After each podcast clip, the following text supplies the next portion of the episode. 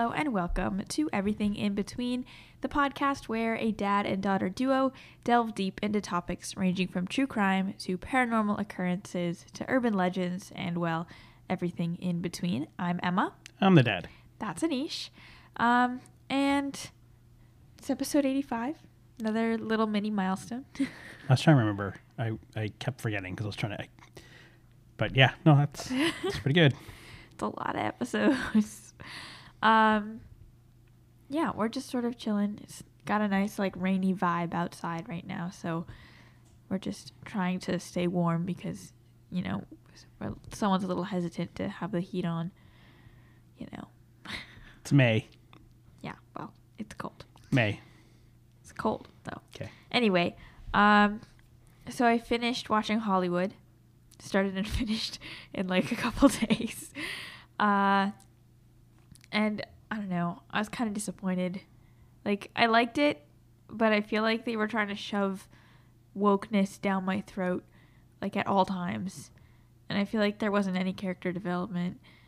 And while it was fun because I really like old Hollywood and all of that, it was just disappointing. Well, maybe they were. You're probably not the. You're probably much more uh, on top of all the stuff. So maybe this was just their way of like hopefully getting to the masses. So you know, maybe i don't know it felt like their pacing was all off too and they like just were at, in the last episode like the finale was so awful because they were just trying to wrap up every single loose end like in a nice little neat bow and it was just so forced and I don't know. upsetting All right. Well. so Oh well. it was worth i feel like it was kind of worth it because like i don't know Um, you have nothing but time, so you can watch something else too. get Yeah. that out of your head. Yeah. Something else. It doesn't really matter. I don't know. I heard they had a small budget, so I guess maybe that affected. I don't know. I don't know, but whatever. It was meh, mediocre. All right. Um, we watched finally Extraordinary, Yes. which I, did we mention it last week or We something? did. Yeah, we, were wanted to watch. we- yeah. Yeah. We, Oh yeah, yeah, yeah, yeah.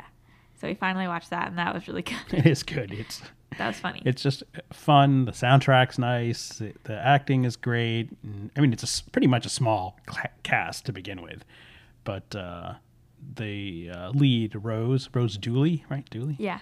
She's awesome. She's hilarious. there's- she has a presence about her. And then um, anyway, Will Forte was great as well. And uh, I can't remember his name. The the other some maybe something Ward. I can't remember if it's I it well the uh, the male lead Martin Martin was awesome too.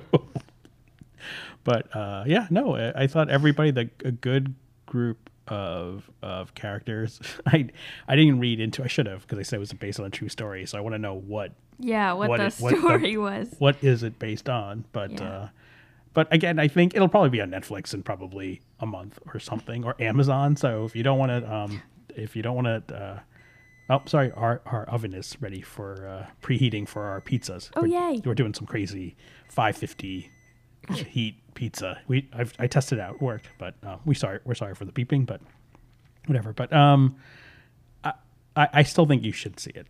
If you if if you guys get a chance, if you want to wait before spending money, uh, it'll be on one of those things soon enough. It's definitely worth it though. Yeah, yeah. Uh, we also watched on Netflix uh, that movie. I believe it was called Chasing Coral. Yeah, yeah, yeah. That was fun and informative. It was like Well, a documentary. fun, maybe not, but Well, it was fun to see how passionate educational. they were. it Yeah, was definitely true. educational, but morbid, about- and maybe it's not the best thing to watch while you're thinking, you know, you can't go outside and the world's going to end. And Oh, yeah, that's true. But it's about like coral bleaching and stuff, and like this this team of people trying to capture that event and taking photos and stuff, and definitely you learn a lot.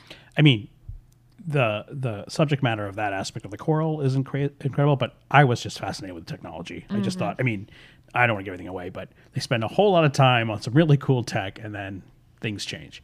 Yeah, Um, it's definitely interesting though. Yeah, I and would, I recommend if you're not. if you have, bummed. uh, you'll find out. You'll see it during the movie. But it, the reason they call it Chasing Coral because they got the folks to Chasing Ice Mm-hmm. to do it. So there's a um, similarity in what the on how they how they actually want to approach the issue. So.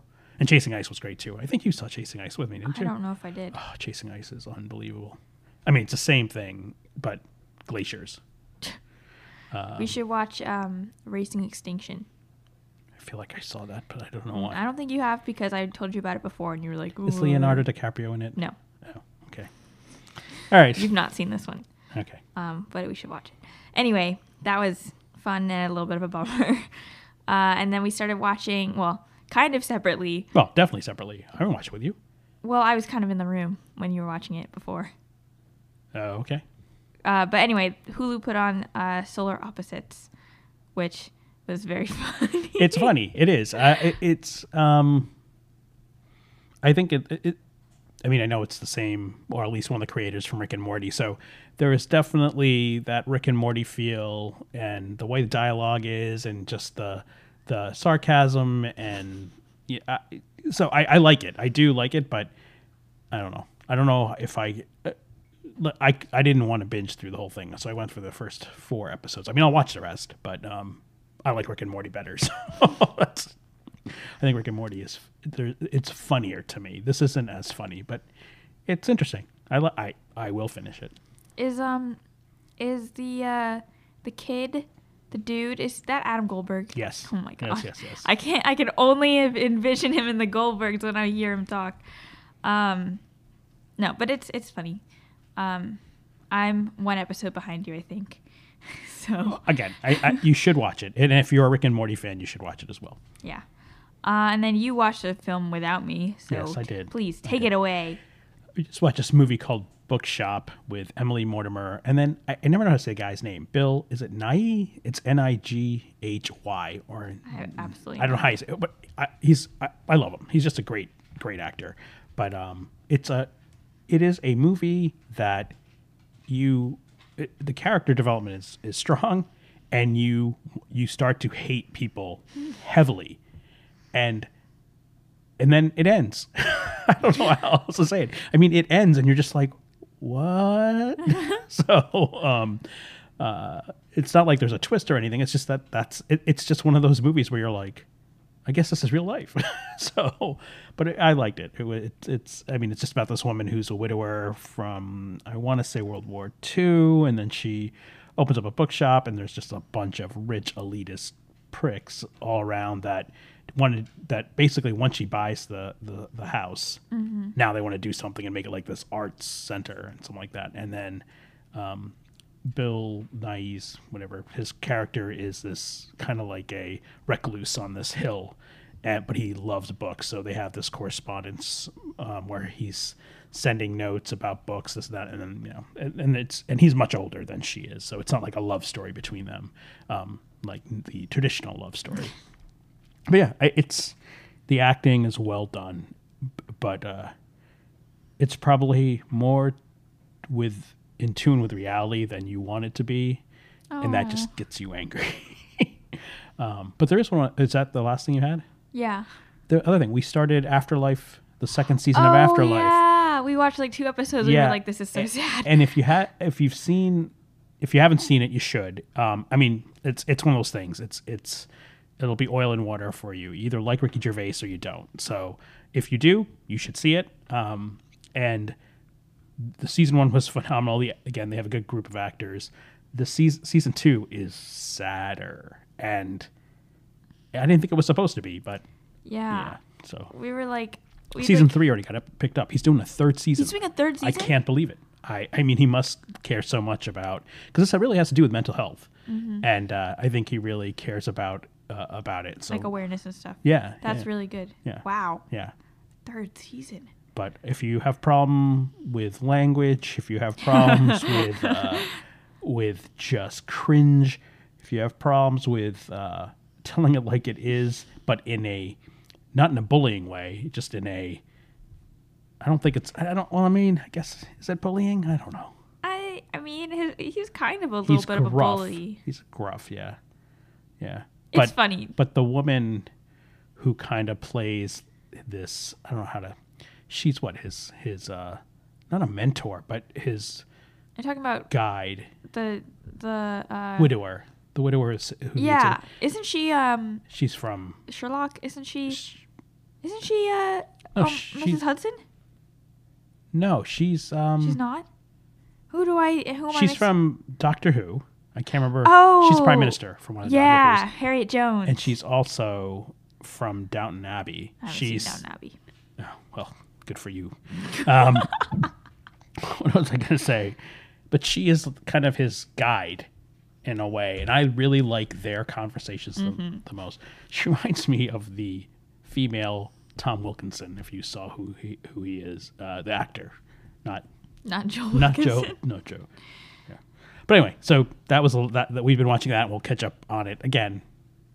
Watching depressing or sad shows Yeah, it's during- hard right is very hard. Yes, but um, but you got to see one the last thing I want to say because I know I, I know I don't want to make this too long. So quickly, um, the horror comedy. Oh yeah.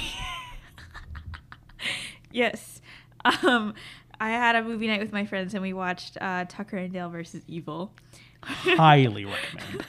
it was so funny. It's great. It's really We watched it on Netflix, um, and it was. I feel like like we were doing Netflix Netflix party, so like it was a our chat in the side, and most of us, most of the texts were just us going, "No! oh my god! What the heck?" that's great. See, then you've, that's a good movie. Oh, it was so good. It, we were laughing so much. Good, good. I'm glad. But it, yeah, you, I, if you haven't seen it, it's just one. And you need, if you can, um, have a drink if you're old enough. If you're not old enough, I'm not saying Have some one tea. thing. Not saying anything. Have some tea. Okay. Well, anyway, I'm so saying let's get something. into these stories, and Yes. then uh, and I can cook some pizzas. Yeah, All right. this time I have a solid true crime. Okay. I'm staying in that topic area this time. Fair enough. All right. Let's hear it.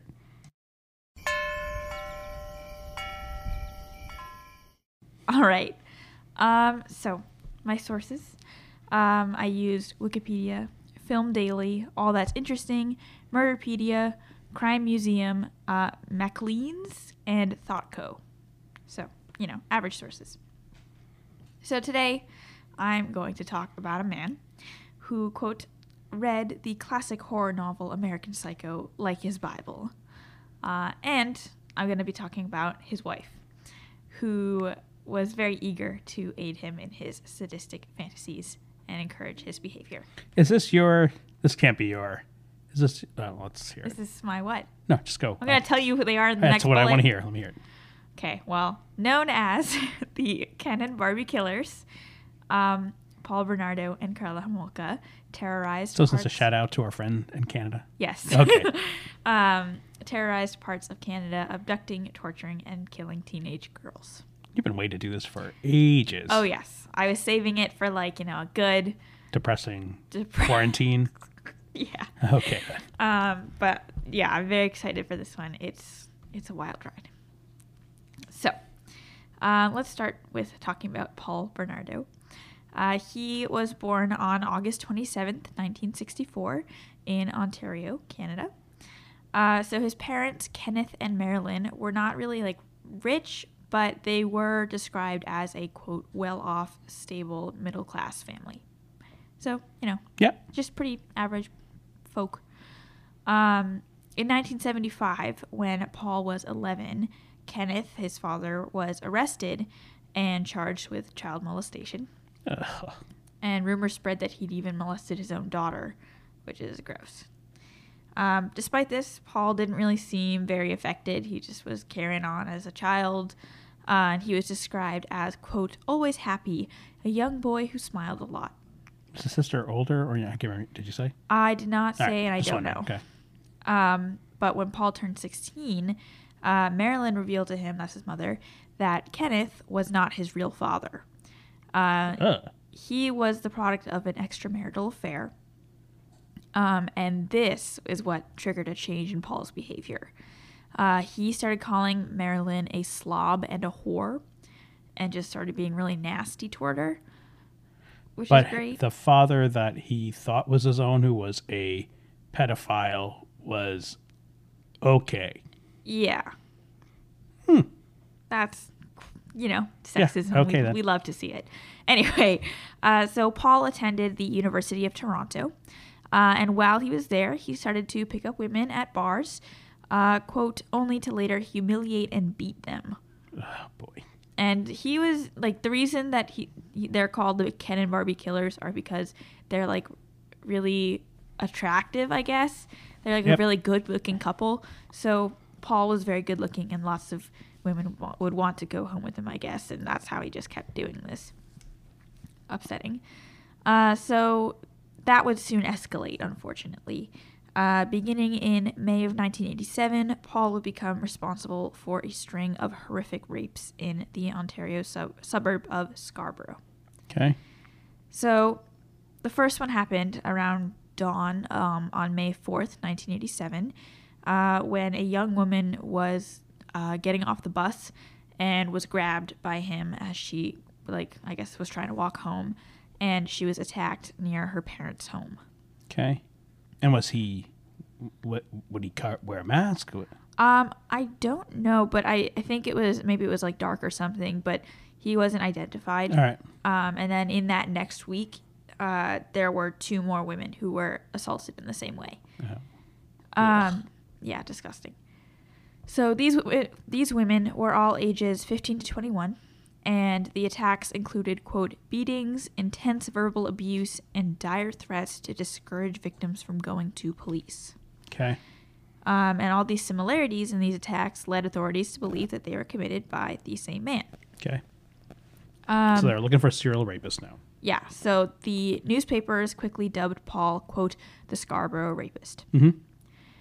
Um, so Paul's crimes uh, continued for the next five years, um, during which time he raped or attempted to rape at least 19 women that we know of. Oh my god. Yeah. Uh, so all of the victims were young women, uh, most of which were taken from bus stops. Uh, and just one of the victims uh, was a 15 year old girl who was attacked in her own bedroom, which is gross. I don't know what, what's going on with my voice right now, but bear with me. So some of Paul's victims were able to fight him off, uh, and he actually was questioned by police twice Wow. but nothing came of it. He wasn't really considered a suspect or anything. So, oh my. yeah. Um, in May of 1990, there's the first like accurate description of Paul was like given out, Okay. but he still wasn't like considered a suspect yet. Huh. And the they were all in the same. Same, were they in the same city? All in Scarborough still, or they? Uh, yeah, I think they were mostly concentrated in Scarborough. It might have been like and he lived there. He lived in. I know he lived he in with? Ontario. I don't know exactly if he lived This there. is crazy. Okay. Yeah, very crazy. But it gets worse. So, you know. Yuck. Um, so Karla Homolka, she was born on May 4th, 1970. Uh, and so she, her parents were Dorothy and Karel Homolka, and she was also born in Ontario. Mm-hmm. Uh, she was the eldest of three siblings, and often described as quote well-adjusted, pretty, smart, and popular. Okay. Uh, she also seemed to be like similar to Paul growing up, just like some seemingly like a sweet whatever, kid, yeah. like happy, whatever. Um, clearly, that was not the case on the inside. Uh, but she was very fond of animals, uh, and so she started working at a vet clinic after high school. Okay. So she didn't go to college. All right. so Karla met Paul in 1987, Okay. uh, which was when he started raping people. Yep. um, that we know of. Uh, when she was 17 and he was 23, and they met at a pet convention. So Okay. uh, the two were immediately attracted to each other, and Paul quickly discovered that they, quote, shared the same sick fantasies. This is disgusting. Yeah. All right.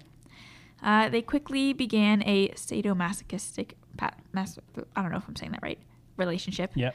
um, where Paul took on the sort of like abusive master role, and Karla was yep. like the willing slave. yep. Just gross.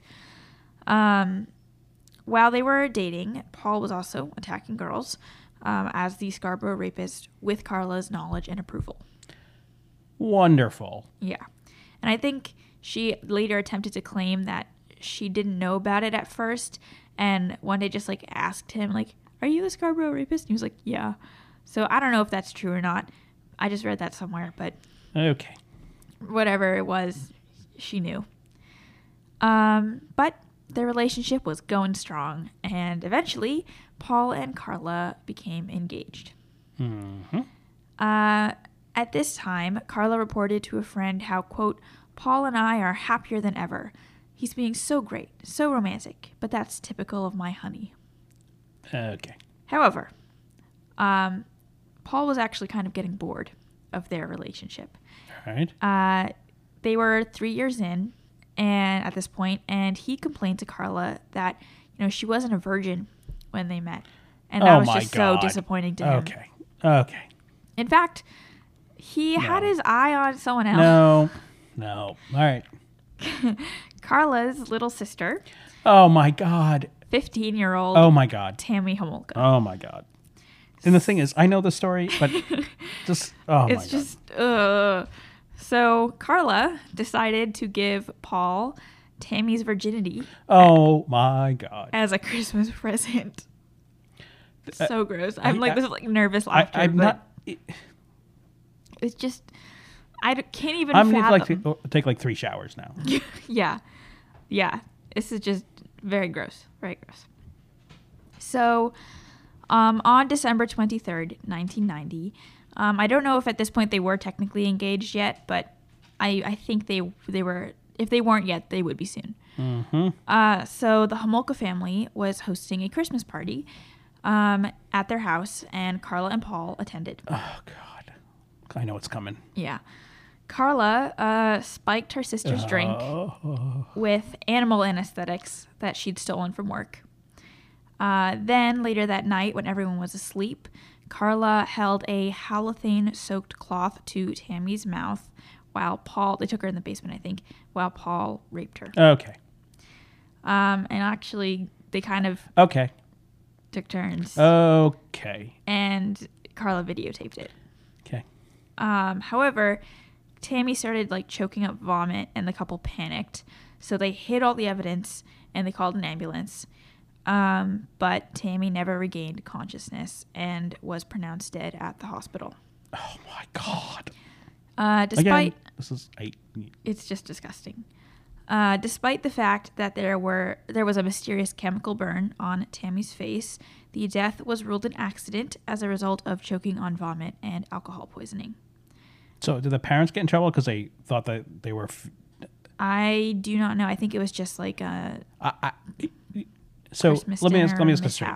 So at this point, he's already been questioned a couple times for other things, Mm-hmm. and then this girl f- dies, and they're just like, ah, coincidence. Yep.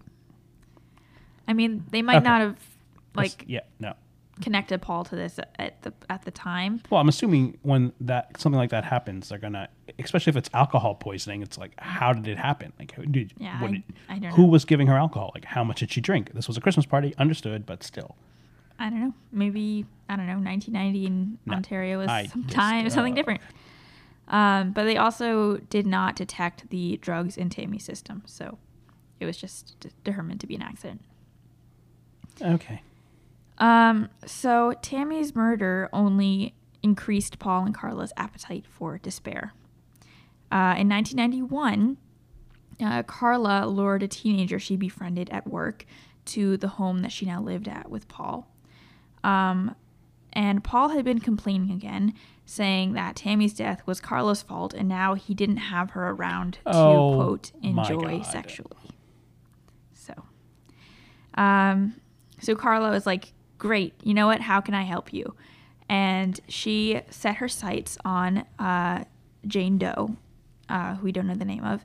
And this Jane Doe, um, like I said, she knew her from work, and she idolized her. That whole saying, all I can think of is He's a friend from work. exactly. So I have to go to my happy place while I hear all this stuff. Okay, so keep well, going. you might want to stay there because it doesn't get better. Um, so this Jane Doe like, idolized her, thought she was beautiful and like really nice and all of that. So Karla uh, invited her to dinner, and the couple then drugged the girl, abused her, and videotaped it. Um, but Jane Doe survived, and she woke up sick and sore, but with no memory of what had happened. Uh, and so she they let her go. Uh huh. Yeah. And I think the only reason they know about this is because of the videotapes. Yeah. Yeah. Uh, so, Paul and Karla got married on June 29th, 1991, aka my birthday, All right. Just which means going. they really had to ruin that too, huh? uh, just I don't. Um, on the same day, a couple canoeing on Lake Gibson discovered concrete blocks containing human body parts in the water. Uh, the remains were those of 14 year old Leslie Mahaffy, uh, who'd disappeared on June 15th. Like Um, two weeks earlier. Yes. She'd been kidnapped and held for several days by the couple and then tortured throughout and then, I guess, And they were bones. The body was still. I mean. Well, it was in concrete. I don't know how okay. exactly well, that all right, worked. all right. Um, but I don't know how long they'd been in the river before they were found, or lake or whatever. Yeah, lake. Um, so about a year then passed before anything else happened. Um, but then on April 16th, 1992, Karla and Paul grabbed 15 year old Kristen French, uh, torturing and then killing her. Uh, they, quote, left her body battered and her hair partially shaved in a ditch along a rural road. Oh my God. Um, luckily, though, police soon realized that the murders of Leslie and Kristen were related um, and were able to get a composite sketch of Paul from some witnesses, Okay. which good. is really good. Uh, and then once the sketch was released, a lot of tips were called in about Paul. okay. Um, some of the calls came from coworkers and friends who would describe Paul's, quote, disturbing penchant for violence. Okay. Uh, in January of 1993, Karla left Paul uh, after he beat her viciously with a flashlight. Um, and soon after, police ended up getting a DNA sample from him. I don't know exactly how, uh, but that identified him as the Scarborough rapist. Okay. Uh, so the police put Paul under surveillance and eventually arrested him in February of 1993. Okay. Um, as soon as Paul was arrested, Karla got a lawyer. All right. uh, and she started seeking a plea bargain in exchange for testifying against her husband. Mm-hmm. So she claimed that Paul told her about raping at least 30 women. Um, and Canada's government agreed to issue Karla a 12 year sentence for manslaughter in exchange for cooperation, Okay. um, especially because she told them that she was one of Paul's victims as well. Mm-hmm. But then, when they got a hold of the tapes, the videotapes, Right. they found out that actually she was Involved. very involved Yep. with all of this and Yeah. not a victim at all. Yeah. Um, and so they were like, "Whoops," but I, I they couldn't change it, I guess. Now, um, so they agreed to give her 12, 12 years. I don't understand how. Oh. I don't know. Okay. But um, Paul was found guilty on all charges uh, and sent to prison for the rape, murder, and kidnapping of two teenage girls. Um, although it is believed that he had more victims. Uh, he was given life with, I believe, the possibility of parole, um, because in 2018, after 25 years in prison, his application for parole was denied. But what about the other rapes? He didn't get any sentencing for that. He might have. Um, I I think I don't know if they were just like we're gonna we can get him on this. So like All right. I don't know exactly how Okay. that worked.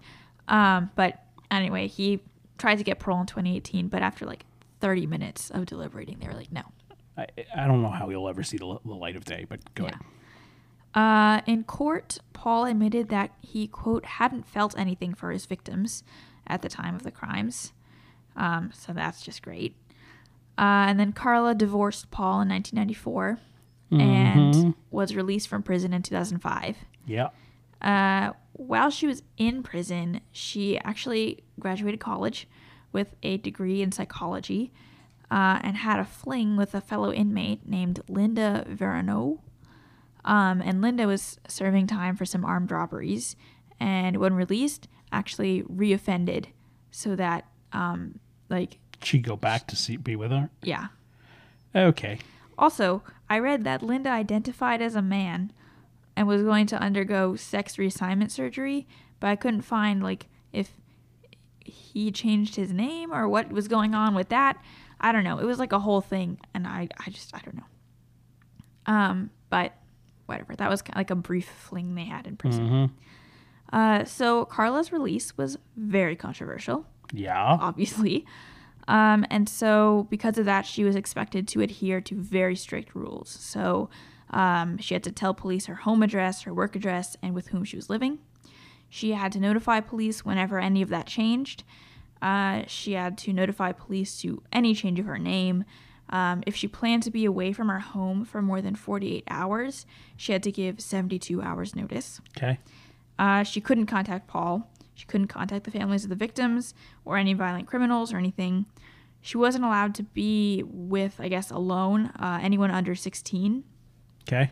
Uh, she couldn't take any drugs besides prescription medicine. She was required to go to therapy, and she was required to give police a DNA sample. Okay. Then, on November 30th, 2005, all of those restrictions were lifted because some judge thought that uh, they there wasn't an evidence to like have that happen, like have those restrictions be in place. So she wasn't considered a. There was nothing threat, there. I guess. Well, no, because she should like a sex offender. yeah, I I don't maybe she was given that status, but like Oh all of God. those things were lifted, and I mean people were livid at that. They were like. I mean, she fell into this relationship with Paul Bernardo and like did all of this stuff. So who says she can't do that again? You know? Right. Um, but whatever, that was lifted. Uh, and then since then, she's remarried, um, and she has three children now. So that's uh, sort of her life, and Paul's probably never getting out of But jail. people don't know who she is, right? Like they never. um, I don't know if she changed her name. Like she has like a bunch of different names on Wikipedia. Oh, I thought she changed her name. I thought she like disappeared and no one. Mm, I mean, I So- don't think anyone would know where she is because I feel like she, She, hasn't be- like done anything. Like wrote books, did press, did nothing Mm, after no, that, I don't think so. See, I thought she just kind of like disappeared and people don't know where she is. I mean, uh, oh, That might have happened. I, I all I know is that she's married with three kids, and I don't know anything else besides that. So she could have just like gone after that. But Oh god, yeah. Okay. I mean, I guess it's good that she's staying out of yeah. because I don't want to hear anything else about her. But that is the story of the Ken and Barbie killers. Very gross. It's just Very oh, awful. It's just awful. That's awful. Yeah. Oh, I don't want to say well done, but it was well done. But I don't. Oh my god. That's Just okay. I get what angry you now. mean. Just angry. All right then. Well, thank you. You're welcome.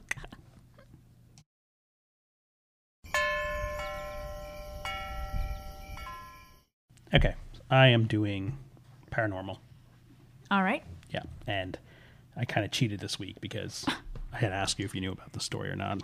Oh, you actually did it? Did Yay! I had a couple of other stories, but they just fizzled out. And the one in New York, started reading more about it, and it just was like crap. It's harder to do paranormal stories. Yeah, and time was cutting running out because it's Monday. It was this morning when I was doing it. I'm like, I got to write something because we got to record later this evening. Um, so as Emma knows, I'm doing the Sallie House. Woo! um, and I, I, I guess, like I say, like you said too, it's it's so so hard to find something ghostly or paranormal and fill in a bunch of time. Yeah. Um, They're always and- so short. Yeah, and I'm not. At first, I was like, oh, I think I'm. This could be like just phoned in because there wasn't a lot of articles either. They were all just saying that it was just like one written over and over, just kind Mm, of cut and that. paste kind of thing. Um, but let me just say, I'll just let me say my sources first. I did the only in your state is where I started to Mm-hmm. go down the path, and then um, there was uh, Rare.us had a, a story. Then there was a bunch of others that were the same story, and then there is, of course, the site itself, the Sallie House. I've that- not been there. and I think that's where BuzzFeed did a lot of their research because as I was reading a bunch of it, it kind of went through all that. Um, but um, right to the story. Let me say this. Um, this has to be said, and I say it without hyperbole. This is the scariest and most haunted house in the United States of America. um, but I will say this. So, as I did read those things, there were just huge gaps in this happened and this happened and the next thing you know you're fast forwarding three years and i was like what the so this go this is going to be now a ghost story from my point of view so i'm filling in these gaps Um, Okay. and there's different accounts on some of the timeline events even just the beginning which was kind of odd um, even the the main family that that started this whole thing there's discrepancies in articles and and interviews that they had, and it, so again, it's just crazy. So historical fiction because it's supposed to be based on a true story. I, I don't know what to tell you, um, but this is straight from the Sallie House website. Okay. These are all the experts that have visited or spent the night or produced a TV show or a movie about it. So, Sightings, the TV show, was the first to do Okay. a story about it. And then the world renowned psychic, Peter James, whom I think you do know. I think you've seen, uh, we've seen him in. If you saw I'm him, you'd be like, oh, yeah. Okay. Glasses. Sure. Okay. Maybe. Um, Travel Channel's Most Haunted did their own television documentary about it. Paramount made a made for TV called The Heartland Ghost. Um, it takes place in Kansas, uh, Atchison, Kansas, I think. Um, Discoveries, there- there's a thing called a, a haunting. They did a haunting story about this. Okay. Biography, My Ghost Story. Um, crazy amount of local TV stations. Um, You're telling me that Zak Bagans didn't do this? Travel Channel Ghost um, like I said, your favorite BuzzFeed Let's did a section. Um, so there was though in a different site, I think that might have been the rare.us, they had a timeline of all the people that were kind of involved in the house before this family moved in. So the original owners and then all these other things. So it was crazy on how much detail they had, and they Wow. followed the families as they uh, uh, or parts of the family as they as they left the house. So there were four recorded deaths in the house, uh, all from natural causes. Um, the original family, uh, the name was the Finneys. They were from Ireland, and um, they, I think the house goes back to the 1850s, so Okay. um, pre Civil War.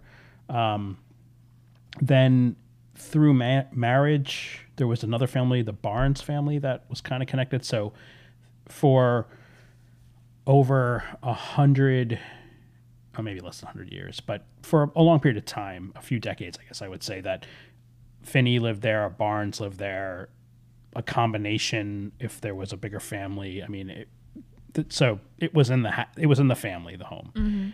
Um, one of the Barnes women would be later diagnosed as having an unsound mind and was uh, then sent to a, a psychiatric hospital, but she would be released later. And then they moved to, I think, Kansas City. And um, afterwards, after being released, her six year old son would be found dead in bed No. um, due to I don't know if it was carbon monoxide poisoning or some type of gas poisoning. She was in the bed with him asleep as well. She recovered. oh. so the oh rumor was that she was trying to kill them. Like the rest of the family was sleeping upstairs. It was a really, really weird thing. Ooh. And then by the late 1890s, early 1900s, they started renting the property to people. Mm-hmm. So 1850, you know, 1890, fast forward to 1992. Oh. Okay. Okay. So at this time, a family by uh, the, their, their names Pickmans, Tony and Deborah, are mo- moving into the home, renting it. Okay. No, no talk of paranormal activity has ever been spoken before they move in. Wow. All right. Okay. And they were pregnant at the time. I mean, she was really close to giving birth, and um, she would to a son, Taylor, at, within, I don't know, weeks, maybe, I don't know, month, maybe. Okay. And um, like I said, they were the first to go public about any weirdness. And so they were setting up a house for Taylor. So they were going to have, they had the nursery built and all these other things. Okay. And almost within the first week of living there, um, odd things started happening specifically in the nursery. Um, nothing like insane, but almost, and this is what is kind of interesting. Just the crib was just slightly moved, like not enough that you would be like, "That's weird." It's not, and I don't know if it was just like it was off at a weird angle or if it wasn't flush against something. So of course they would Could be like if it was a carpet, right? There could be like marks where it's like just slightly off. Yeah, but they but they enough that you know They noticed. they were like, oh, what? But how is like- this? Yeah. And what was odd about it was it almost feel felt like that something had climbed up Oh my no. onto the crib and like peered over and then maybe jumped off and when it jumped off it, slightly moved that kind of thing I hate that Yeah. so much. so It's time to move. That's it. That's it. and what was interesting is that they did hear noises in the house when they first moved in like you know a thud or this and that never It's just putting a house settling. Right, exactly like, like you know new house you know we don't know anything about the home like who it's just you know, your mind plays tricks and that kind Right. of things so they just didn't think anything and put two to two together at least at the time that we heard a thud maybe that it you know was it coming from the nursery? I don't know that kind of thing all right? So they weren't you know let's leave you know that kind of thing. Um, so they just kind of dealt with it. And then things start to happen now more often, more um, like almost in a daily routine. Now the furniture would be moved a lot more prominently. Did they check inside the walls? They did not. um, and it wasn't long that it, it was almost as if it looked like a pattern of things being moved. So mostly in the nursery again. And what they thought was it looked like something was searching for something, almost like, you know, I went to the crib, you know, now. And the way I look at it is that there's no baby there. So maybe something is like, there's a nursery here. Where's the baby? Oh, I hate that. I hate that. Don't seek out babies. Now, this happens. They both know about. They both still not enough to be like, let's call somebody. Um, but Deborah goes into labor, right, and she gives birth to Taylor. I mean, I they, I think they knew they were gonna have a son, and all this other stuff. So now, again, you wouldn't know this, but when you give birth and then you you know you're in the hospital for a couple days, and you come home, Okay. you don't just put the kid in the nursery. Like for the first, uh, it depends on you on your well being and so like. But usually the baby's in the same room with you Okay. in a bassinet because the mom has to feed the baby. This and it's a bonding and all these other things. And so, of course, again, the nursery is not being used. Baby sleeping with Mom. mom and dad in a bassinet in the same room. So after the first night of being home with their son, nothing out of the ordinary happens. And as I said, most new parents, you know, you're it's kind of scary. You're very anxious. You're like, holy crap, I'm now involved. I mean, I'm I'm this life is my is my responsibility, right? So I have to, you know, every you're on edge. Everything changes. Right. And the other aspect of it is that you're exhilarated, but you're also exhausted. And the mom more than the, the father because, you know, the father can't feed the baby, you know, that kind of thing. So you then go through like sleep, sleep deprivation. Your mind is a mess. So That's true. so your whole maybe? yeah, so your head is not straight. Right. Well, Taylor, as most newborns are, have kind of odd sleeping patterns. so, and when you're not sleeping, you're crying. So Yeah. that causes more problems. Sounds about right. So I've one- played The Sims. I know. One evening, Deborah is comforting Taylor when all of a sudden they, they're, you know, in the room, they hear a large screeching sound in the nursery. So Tony gets up to go investigate and quickly realizes that the crib, the crib, the crib had moved enough to block the door from him getting in. So he's trying to get in the door, but he can't. That It's makes hitting, me think it's probably not a carpet because if there's a huge squeaky Fair sound. enough. So he's it's hitting the door. So he, um, you know, he's frantically trying to get in and and and pushes the door finally Oh open, God. gets into the room, and it's just empty. But then he looks, and it wasn't just his frantic getting in. It looked like there was this chaos in in the room. Whoa. It was as if everything in the bedding and everything was ripped out of the crib, all, all over the floor. Oh my God. Again, something looking for something, as if where is this thing? Where's the baby? And it happened when the baby was crying. Oh, you need to move out. So, like I said, he's, he meet he searches the room, the house, mm-hmm. finds nothing. He goes back to the nursery, puts everything back into order, right? And as he's doing this and he's in the room, he doesn't feel like he's alone. So he doesn't say anything to Deborah at the time. Again, she's feeding the She's baby. got enough on her yeah, he's just not. He's like whatever, right? Next day, later in the morning, Taylor's asleep. Tony tells Deborah, you know what happened. She turns pale, and he's like, "What? What's wrong?" You know, and she says, "Well, last night, when she was she went into the rocking chair and she was like rocking back and forth feeding um, Taylor. She was just trying to keep her eyes open because she was so tired. And when she did that, you know, she had her eyes closed, she's rocking, and you know, she sensed something in the room and thought it was Tony. So of course she starts talking to Tony and saying to him, you know, how happy she is that you know that we're a family. When all of a sudden the chair, the rocking chair, was pushed so hard forward that she almost fell to the floor. Oh my right? god. And at that exact moment, um, when that happened, I should say, she was like jolted awake, right? Because she was like kind of sleeping, and she just thought to herself, "That was a dream." I almost fell forward while I was feeding my baby. Um, I, you know, that's what woke me up. So everything Right. that happened until she heard the story of Tony, because Tony's like, "I wasn't in the room. Oh my god. I was doing all these other things, and this is weird." And it, at This the is a great Mother's Day episode. and at the exact moment that she they fin- she finishes the story, they hear a laugh coming from the nursery, no. and then a sterner voice. So Tony runs up, nothing there, just Taylor asleep. Okay. So the next couple of nights, pretty They uneventful. Don't put the baby in the nursery. no, they're still sleeping. Well, when taking a nap, the baby's in the nursery, Oh, but at night because you have to feed Okay. the babies it, in the got it. bassinet. So um, next couple nights, pretty uneventful. Pickmans are just hoping that they were sleep deprived and whatever is going on is just you know isn't as bad as they thought it would be. So Tony now has to go back to work, right? Deborah is thrown into the I'm a stay at home mom again, responsible for this living being, mm-hmm. and as, as she's home, she would get different feelings as she walked from room to room, but not malicious, just like, I feel like there's somebody here, that kind of thing. And at one point, right, that she got to feeling that she's like, I, I- we need to talk to previous owners, renters. So she talks to the, the I think the Finneys still own the house. So she talked to whoever the, own, the landlord. He's like, I don't know what you're talking about, nothing.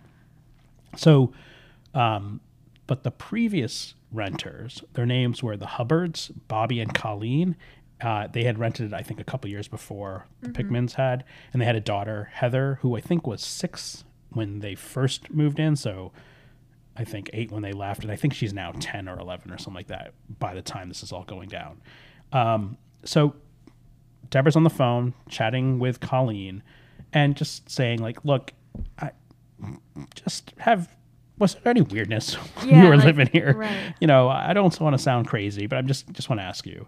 And you know, she's like, "Yeah, no, I, I eh," but hesitant in a way. So, she, so um, you know, she's pushing ha- maybe sounds, anything, just anything out of the ordinary. And um, still, Colleen's not saying anything. So Deborah starts to really kind of press, just says like, look, any odd thing, you know, something that just may have come out of nowhere that you just laughed off or whatever.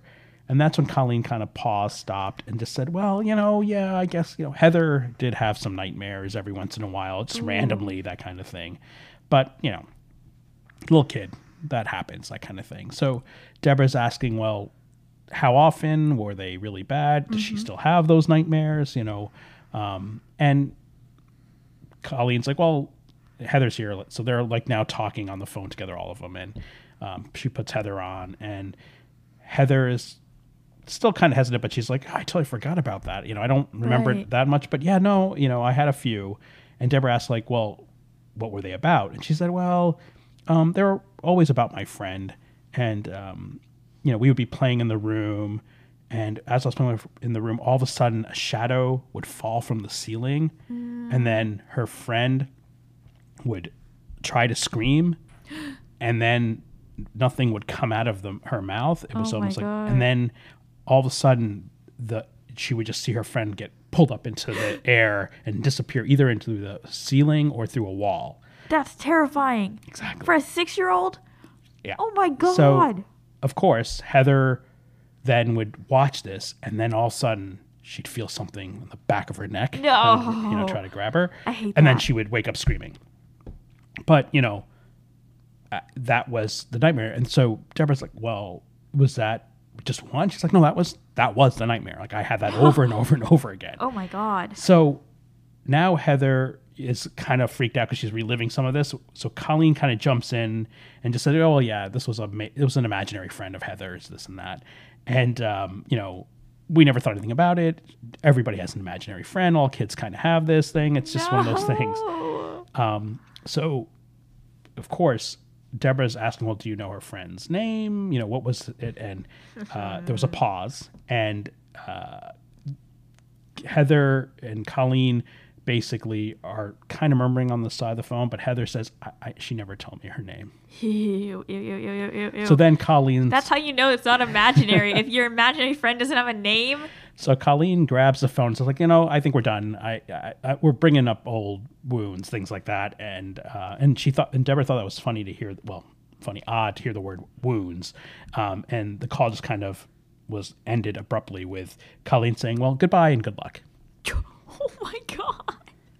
So when Tony gets home, Deborah fills her in about this conversation that she had and all this stuff.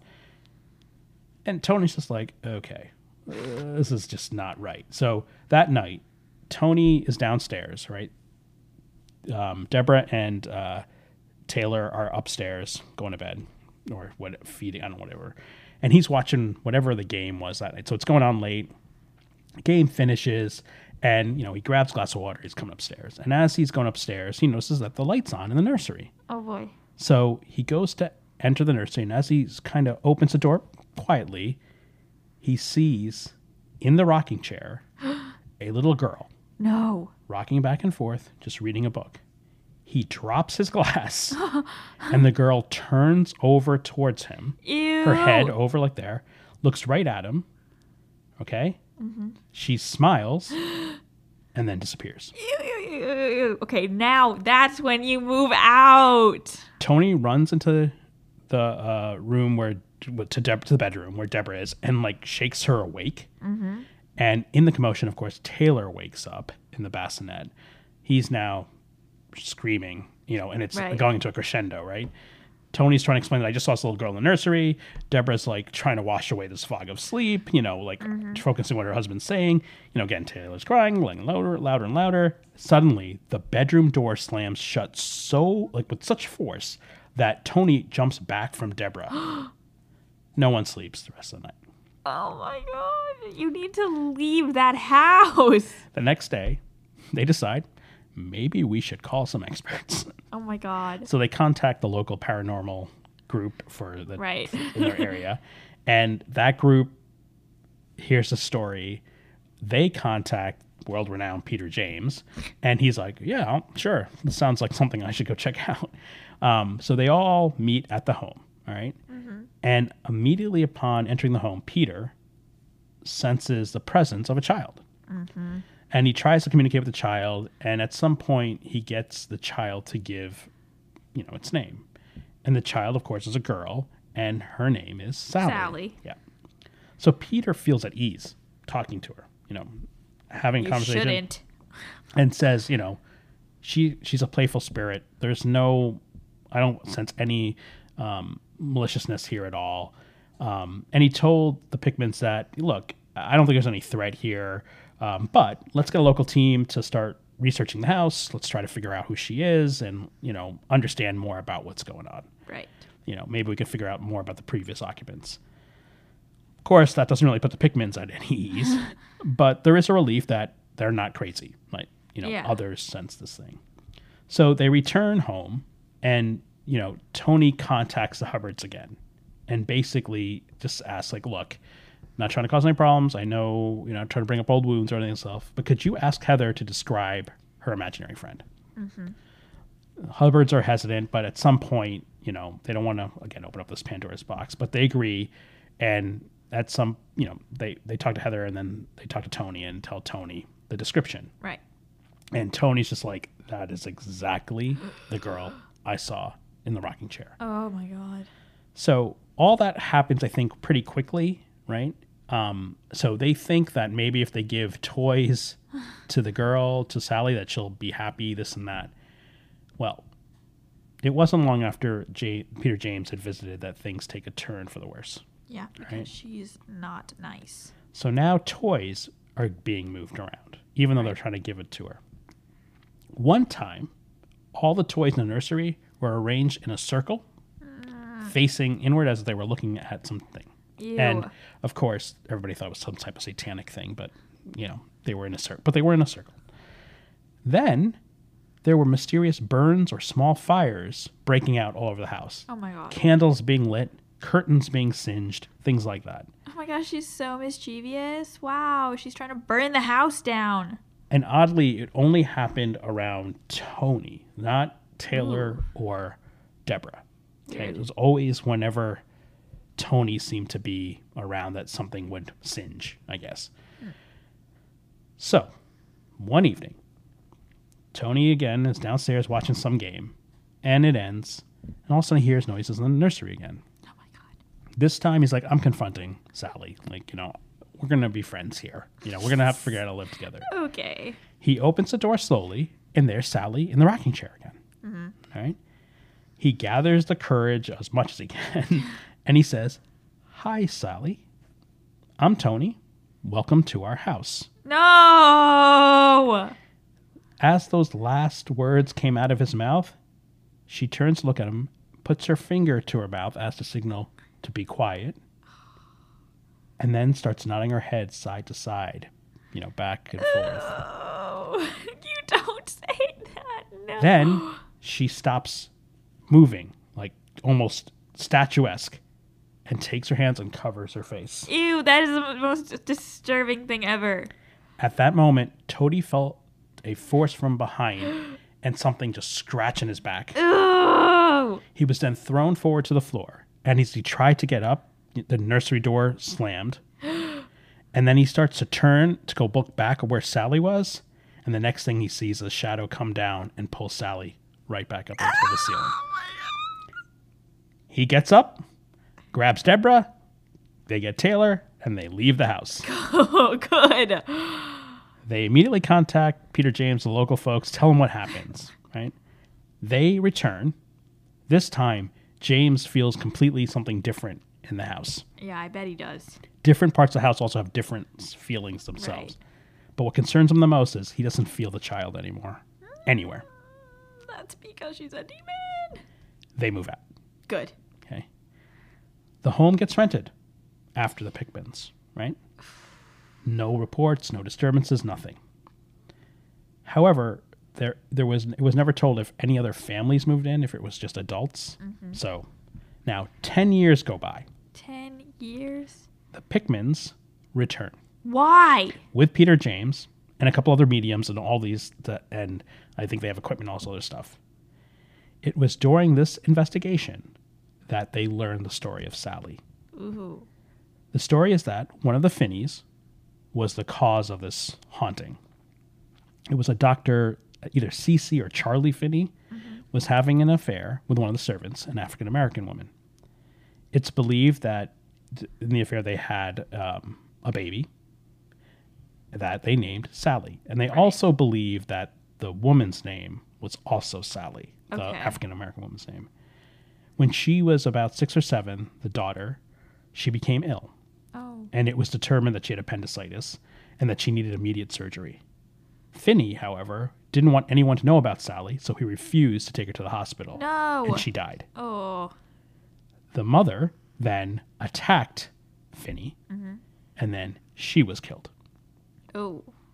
Finney then moved away, just abandoned the house, and it is believed that those spirits are still in the house. Yikes. It's believed that the mother is still grieving her child, and she's the violent entity. Oh. But the child herself is a happy ghost that just wants to play with any children that move in. Really? But why would she yank her child up?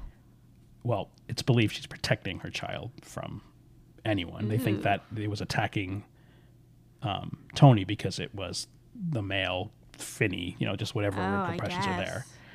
It is believed, though never been proven, that the bodies are buried somewhere in the basement. Ooh. And during this investigation later, this 10 year thing, Tony was attacked again. He was thrown to the floor, Oh my God. almost pinned down, couldn't get up. James and his wife had to recite some something, some scripture to get him out. Um, but again, Deborah, nothing ever happened to her while she was there. Of course, word got out about the hauntings, and param- paranormal investigators from all over the globe descended to the home. Of course. Today, the home is a haunted venture where folks can pay to stay the night and to witness these ghosts. Ew.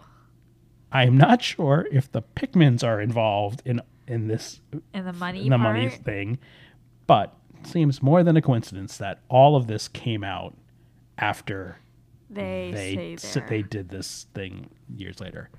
But that's that that's the story. And again, like I said, I filled in all the stuff about the cribs and this and that just because I was like it needs he, he got scratched. I was like, oh.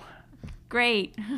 so yeah. So there's your story. Wow. I So- thought it was more demonic than it than Well, I think again the the main thing is just him being like scratched this and that. You know, I they, they believe there's two entities in the in the house, not one. Yikes. So yeah, so there you go. That is creepy. Yeah, yeah. So Very creepy. all right, fun facts. Yes. Let's hear.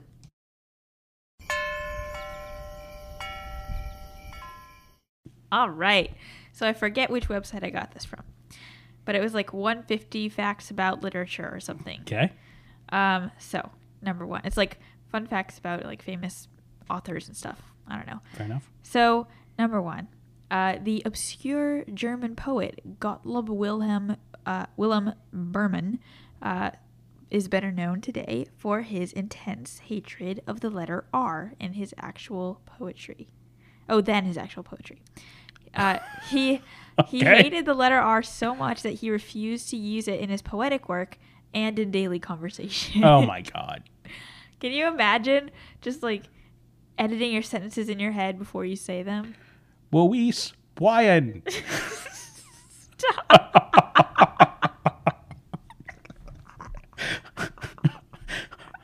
Is there a Roderick? Sorry. Go ahead. Number two, 19th, 19th century French short story writer Guy de Maupassant was one of the many Parisian intellectuals who hated the Eiffel Tower. There's a lot of hate in this in your facts today. Yes.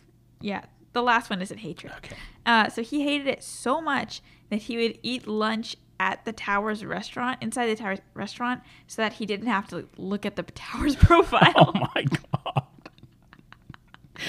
okay. and the last one, uh, Lord Byron, Uh-huh. a romantic legend, it describes him, Oh my god. uh, always traveled with his dozens of animals.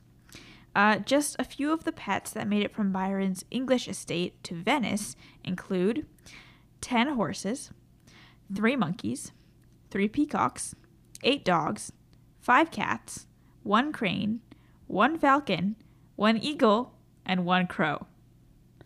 so he was the first Joe Exotic. sorry. sorry. Just,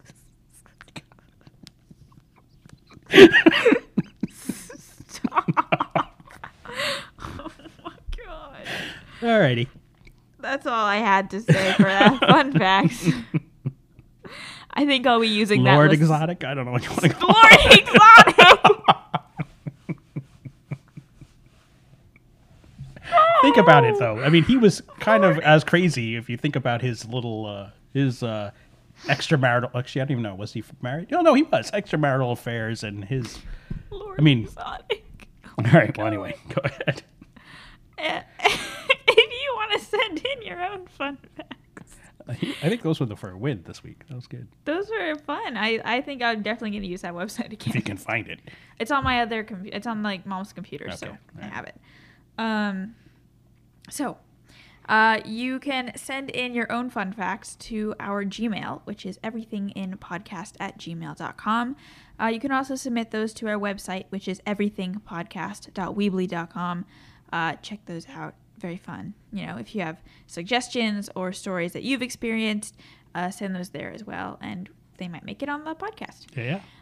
Um, we are on social media. Our Instagram is at everything in podcast. Our Twitter is at between underscore podcast, and we have a Facebook group and page, both by the name of Everything in Between Podcast. So check those out. We post when new episodes come out, possibly more giveaways if that ever happens, um, and of course pictures from you know our episodes. you know, Yeah, fun stuff like Maybe that. we'll have some pictures because we're gonna, we're gonna be quarantining ourselves in Maine for a few days because we have a cord of wood coming. So maybe we'll have some pictures of you stacking a cord of wood.